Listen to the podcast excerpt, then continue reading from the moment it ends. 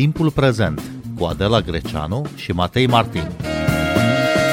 Podcast ascultat de Ascendis, creator de cultură organizațională.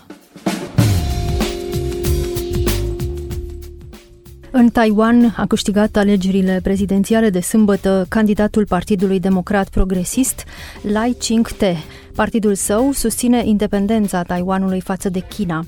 Bine v-am găsit! Noi suntem Adela Greceanu și Matei Martin și invitatul nostru este analistul de politică internațională, Marius Ghincea. Bună seara! Vă mulțumim că sunteți în direct cu noi la Radio România Cultural.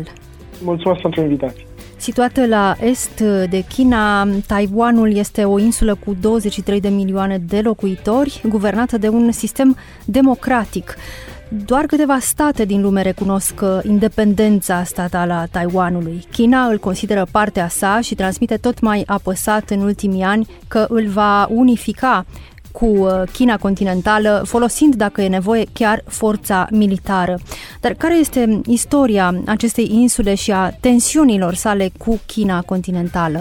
Relația între Taiwan și China continentală încep în timpul războiului civil chinez, care a avut loc în perioada interbelică, de dinaintea celui de-al doilea război mondial, și s-a terminat cu ocazia finalizării celui de-al doilea război mondial, când uh, forțele de dreapta naționaliste din China au fost forțate să se evacueze din China continentală pe insulele din jurul Taiwanului și în Taiwan, astfel încât au format un nou stat pe care niciun mare stat important din lume nu recunoaște în acest moment, dar continuă să se declare că ea reprezintă China, Republica China din perioada interbelică, și refuză să recunoască Republica Populară Chineză, care controlează teritoriul continental. Avem două state cu o istorie comună și o denumire asemănătoare, Republica Populară Chineză și Republica China, căci asta este denumirea oficială a Taiwanului.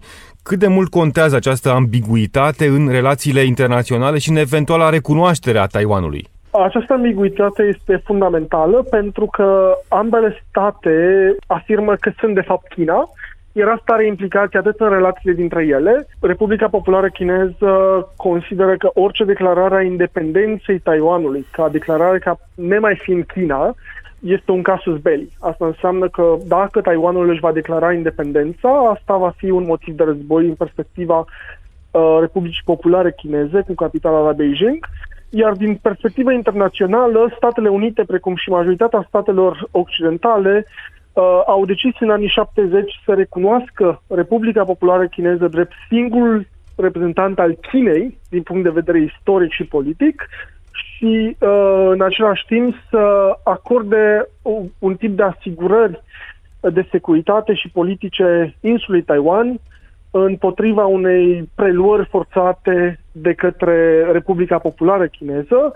În baza dreptului internațional, nicio schimbare de graniță sau nicio schimbare uh, politică nu poate fi făcută prin forță, iar statele occidentale vor să se asigure că acest lucru nu se va întâmpla în Asia de Est.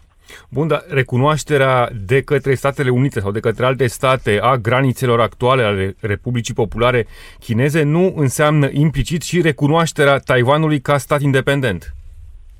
Într-adevăr, în anii șaptezeci, Congresul Statelor Unite a adoptat un act cu privire la relațiile cu Taiwanul, care nu recunosc Taiwanul ca fiind un stat independent, dar adoptă o poziție foarte ambiguă cu privire la statutul Taiwanului în relația cu Statele Unite și cu sistemul internațional în general. Iar această ambiguitate este folosită de Statele Unite atât pentru a-și menține relațiile politice și diplomatice cu China continentală, cât și pentru a evita uh, o confruntare militară în uh, apele teritoriale din jurul Taiwanului și în Taiwan uh, pe insulă. Menținând această ambiguitate, Statele Unite încearcă să balanceze diversele preocupări și interese pe care le are, atât în ceea ce privește menținerea unor relații cât de cât cordiale cu China, dar în același timp menținerea influenței și autonomiei politice a insulei Taiwan. Care Taiwan n-a formulat încă oficial vreo declarație de independență, dar funcționează ca un stat autonom, inclusiv în relațiile cu China. E și suveran? Este un stat autonom. Din punct de vedere al suveranității, depinde ce înțelegem prin suveranitate. În relațiile internaționale, suveranitatea este, trebuie recunoscută de către alții. Ori, din punctul ăsta de vedere, Taiwanul nu are o recunoaștere a suveranității sale de majoritatea statelor lumii, dar din punct de vedere politic intern este ca și cum ar fi un stat suveran, în sensul în care uh, își poate desfășura uh, activitățile politice, economice, sociale, culturale, precum orice alt fel de stat. Cum s-au dezvoltat atât de diferit Republica Populară Chineză și Republica China sau Taiwan? Cum de în Taiwan avem un regim democratic cu alegeri, cu o alternanță la guvernare, cu instituții care funcționează autonom, cu separația puterilor în stat, și în China nu există așa ceva? Este aceeași poveste istorică a secolului douăzeci legată de influența politică, instituțională și culturală a Uniunii Sovietice versus cea a Statelor Unite. China continentală a fost capturată de forțele comuniste, maoiste, în anii patruzeci, ceea ce a rezultat în adoptarea modelului sovietic de guvernare comunist, care are și consecințe politice, economice și culturale. Din punct de vedere economic, până în anii șaptezeci, China urma același model economic ca și România, la acea vreme, sau Uniunea Sovietică, iar asta a însemnat un nivel de trai extrem de redus.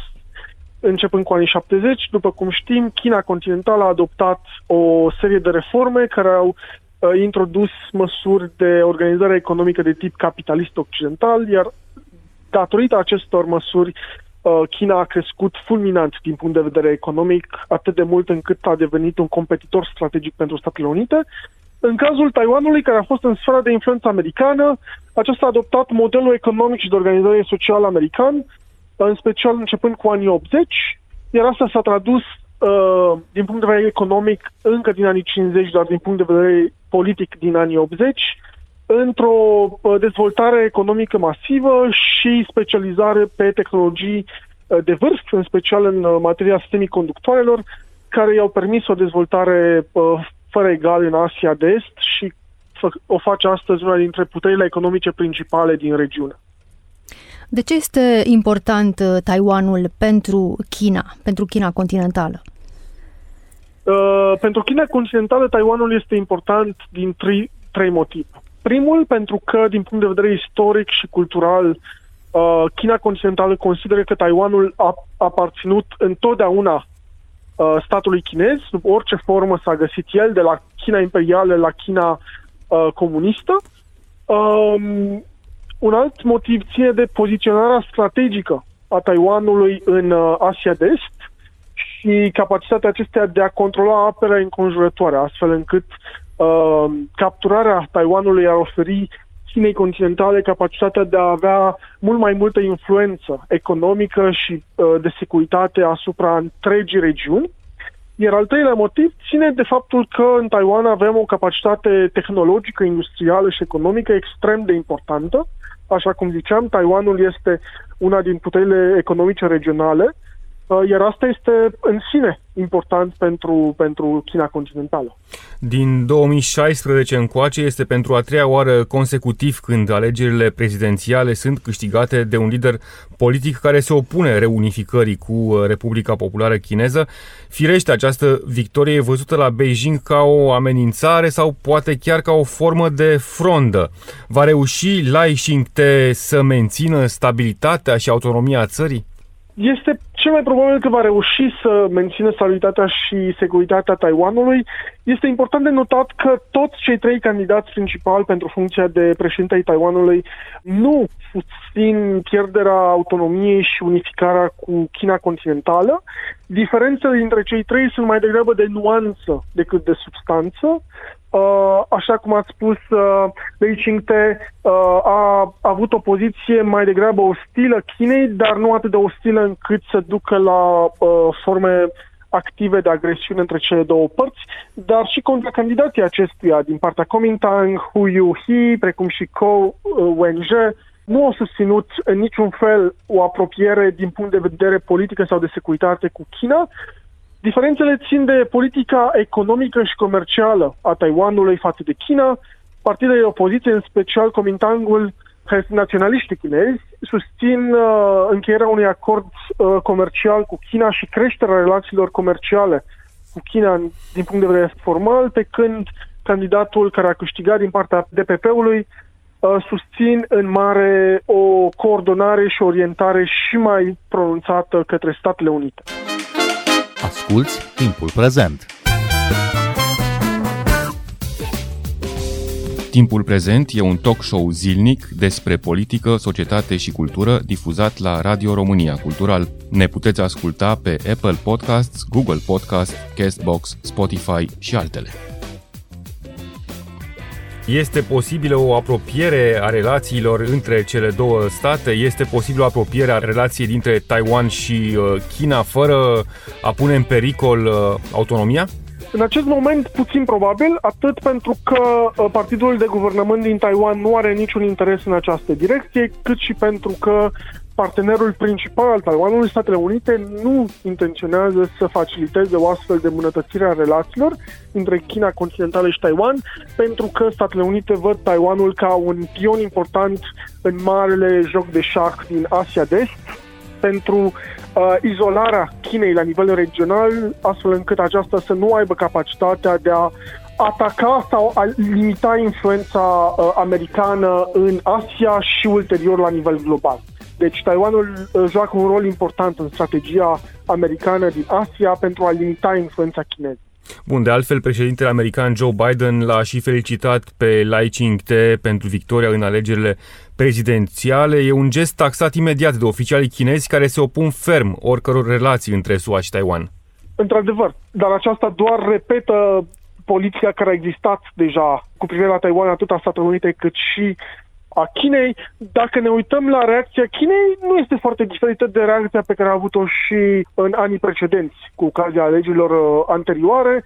China își menține retorica cu privire la statutul Taiwanului și cu privire la relațiile pe care această insulă le are cu restul lumii, dar asta nu înseamnă că va lua și măsuri care să aduc atingerea autonomiei acesteia, cel puțin momentan. Este posibil ca în viitor, în câțiva ani, în funcție de evoluția relațiilor uh, sino-americane, să vedem o schimbare. Ce este important de notat aici este că soarta Taiwanului depinde foarte mult de evoluția relațiilor sino-americane și de modul în care atât Statele Unite vor reuși să izoleze uh, China și să răspundă provocărilor strategice create de China la nivel global, cât și de capacitatea Chinei de a-și urmări obiectivele și de a-și crește influența la nivel mondial. Taiwanul este subiect de tensiuni între Statele Unite și China, dar care este miza Statelor Unite în Taiwan?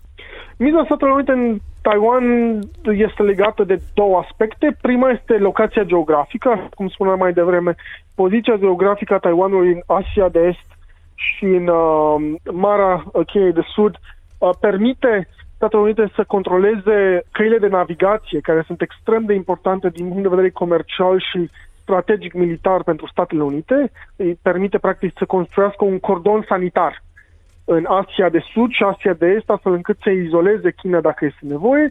Iar al doilea punct important este legat de industria de semiconductoare din Taiwan.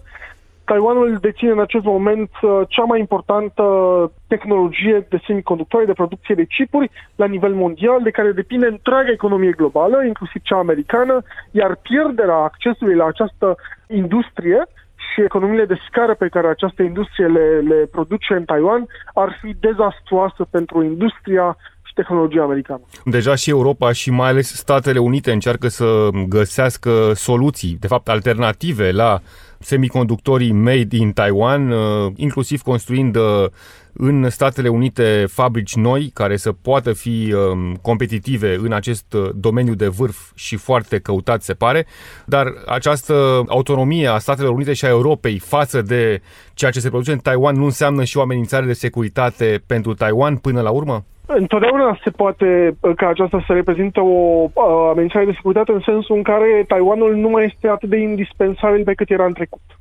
Ori dacă Taiwanul nu mai este indispensabil din punct de vedere tehnologic sau economic, atunci taiwanezii se vor concentra pe aspectele geografice. Da? Adică dacă sunt cele două aspecte fundamentale pentru care Taiwanul este important din perspectiva americană, poziția geografică și importanța tehnologică-economică, dacă importanța tehnologică-economică dispare, ce rămâne este uh, importanța geografică. iar importanța geografică depinde foarte mult de interesele americane geopolitice din Asia. Deci atâta vreme cât uh, poziția geografică a Taiwanului contează în marea strategie uh, globală a Statelor Unite, Taiwanul va fi în siguranță pentru că Statele Unite îi vor oferi sprijinul militar și de securitate necesar. Apropo de sprijinul militar, Taiwanul este într-o permanență presiune din partea Chinei, din punct de vedere militar, nu? China care face exerciții militare, navale, aeriene în vecinătatea granițelor acestei insule, cum face față?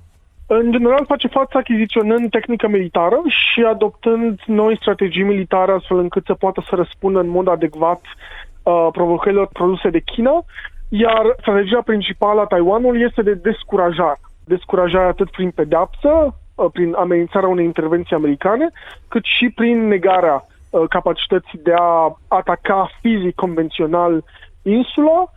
Taiwanul a dezvoltat în ultimii ani strategii integrate de descurajare prin negarea unei posibile invazii pe mare, dar rămân în continuare provocări pentru că armata chineză, desigur, este imensă în comparație cu armata Taiwanului. Capacitățile economice, tehnologice, militare ale Chinei cresc de pe zi pe alta, iar asta creează niște dileme fundamentale pentru viitor, la care taiwanezii nu se pare că au în momentul de față un răspuns adecvat. Și la nivel geopolitic, ce înseamnă o încălzire a climatului din această zonă? O încălzire a climatului din această zonă în sensul unui conflict activ, real, militar între China și Taiwan cu implicarea americană poate să ducă la creșterea instabilității regionale, la un conflict de amploare regional sau global între China, pe de-o parte, Taiwan, Statele Unite, posibil Coreea de Sud, Japonia, Thailanda, Indonezia și așa mai departe, și asta să devină un război mondial, ceea ce evident nu este dorit, pentru că are implicații atât uh, cu privire la securitatea globală din punct de vedere nuclear, cât și economic, având în vedere că Asia de Est și de Sud-Est reprezintă în momentul de față motorul economic al umanității. Majoritatea producției economice la nivel mondial are loc în acea regiune. Un război de amploare regională în acea zonă va duce la un colaps economic cu implicații umanitare la nivel global. Dar vedeți posibilă, Marius Ghincea, o intervenție militară în Taiwan din partea Republicii Populare Chineze în viitorul apropiat? Acest scenariu este posibil în câțiva ani, nu anul acesta, nu anul viitor. Este posibil și există autori care oferă astfel de scenarii, inclusiv în rândul decidenților de la Washington, dar va depinde foarte mult de evoluția relațiilor sino-americane. Din fericire pentru noi și pentru taiwanezi, relațiile sino-americane s-au îmbunătățit în ultimele luni. Am avut o întâlnire între președintele american și președintele chinez. Am avut anul trecut o serie de vizite de calibru la nivel înalt a oficialilor americani la, la Beijing uh, și vom avea anul acesta un reînceput a comunicării, a relațiilor militare între armata chineză și armata americană. Deci suntem într-o etapă de decongestionare, de relaxare a tensiunilor și de îmbunătățire a relațiilor politice dintre cele două state. Dar dacă tensiunile reapar, poate sub un nou președinte, știm că președintele Trump a avut o relație foarte problematică cu Beijingul, dacă acesta redevine președinte, este posibil ca în viitor să avem din nou tensiuni care să ducă la posibilitatea unei, unei invazii chinezești în Taiwan. Tocmai, tocmai, domnule Ghincea, sunt alegeri în Statele Unite ale Americii, alegeri prezidențiale. Donald Trump este cel care se află cumva la originea războiului comercial între S U A și China. Ce se întâmplă în eventualitatea în care va reajunge președinte și va reîncepe discuțiile cu Beijingul?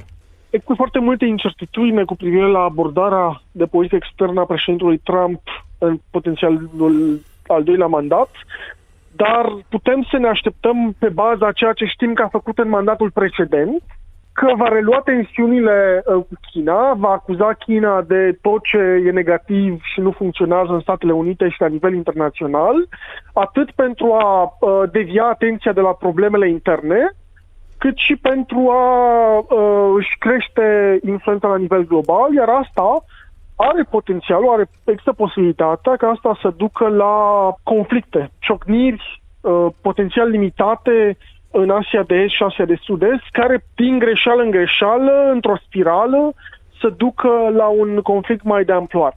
care nu este de dorit, desigur. Dar cum ar afecta economia mondială o eventuală intervenție militară chineză în Taiwan? Am intrat într-o recesiune de mărimea celei din două mii opt, probabil chiar mai mare, în funcție de impactul direct asupra producției tehnologice din China și Taiwan, precum și din țările din jur, dar mai important decât atâta și capacitatea de a livra, de a, de a folosi diversele canale prin care circulă vasele care primesc uh, produse tehnologice de manufactură industrială din țările din regiune și le transportă fie uh, peste Pacific în Statele Unite, fie prin Oceanul Indian în, în Europa. Asta poate să aibă un impact uh, absolut uh, de neimaginat din punct de vedere economic asupra economiei globale, poate să ducă la precaritate, poate să ducă la efecte care se depășească efectele economice ale recesiunii din două mii opt. După cum știm, aceasta a fost cea mai mare recesiune pe care am avut-o în ultimul secol, de la Marea Depresiune din nouăsprezece douăzeci și nouă. Deci uh, implicațiile vor fi majore. Bun, noi trăim aici în Europa, suntem în vecinătatea unui alt război, poate mult mai important, pentru că este și în vecinătatea noastră, dar oricum suntem la mare distanță față de Marea Chinei. De ce ar trebui să ne uităm, de ce ar trebui să fim interesați de ce se întâmplă acolo? Trei motive pentru care ar trebui să fim interesați de ce se întâmplă acolo.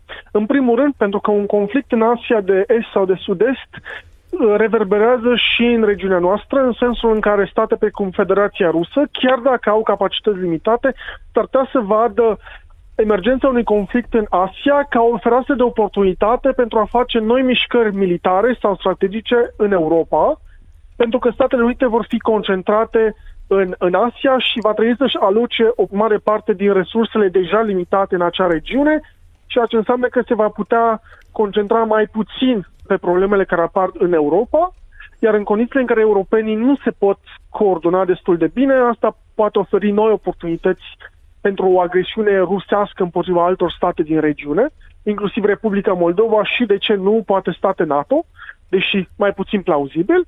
Un al doilea motiv este, așa cum menționam anterior, din rațiuni economice și de acces la tehnologii de vârf, având în vedere că activitatea noastră economică se bazează pe produse sau servicii care vin din acea parte a lumii.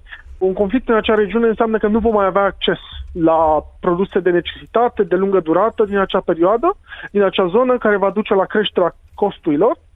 Iar al treilea motiv va fi că orice conflict în, în Asia nu va putea fi izolat atât de ușor în acea regiune și riscăm să avem un conflict mondial. Ce urmează acum după ce Lai Ching-te a câștigat alegerile prezidențiale? Vor trebui să ne așteptăm la mari schimbări din, din perspectiva politicii interne sau externe a Taiwanului. Candidatul D P P-ului va urmări să aibă o politică definită de continuitate uh, și putem să ne așteptăm, la cel puțin în următorul an jumătate, la o continuare a detensionării uh, situației politice din Asia de Est, în condițiile îmbunătățirii relațiilor cu Statele Unite a Chinei.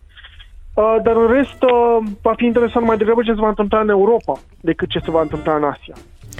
Marius Ghincea, vă mulțumim pentru analiză și explicații. Noi suntem Adela Greceanu și Matei Martin. Puteți asculta Timpul Prezent și pe site-ul radio românia cultural punct ro, dar și pe platformele de podcast, pe Apple Podcast și Spotify.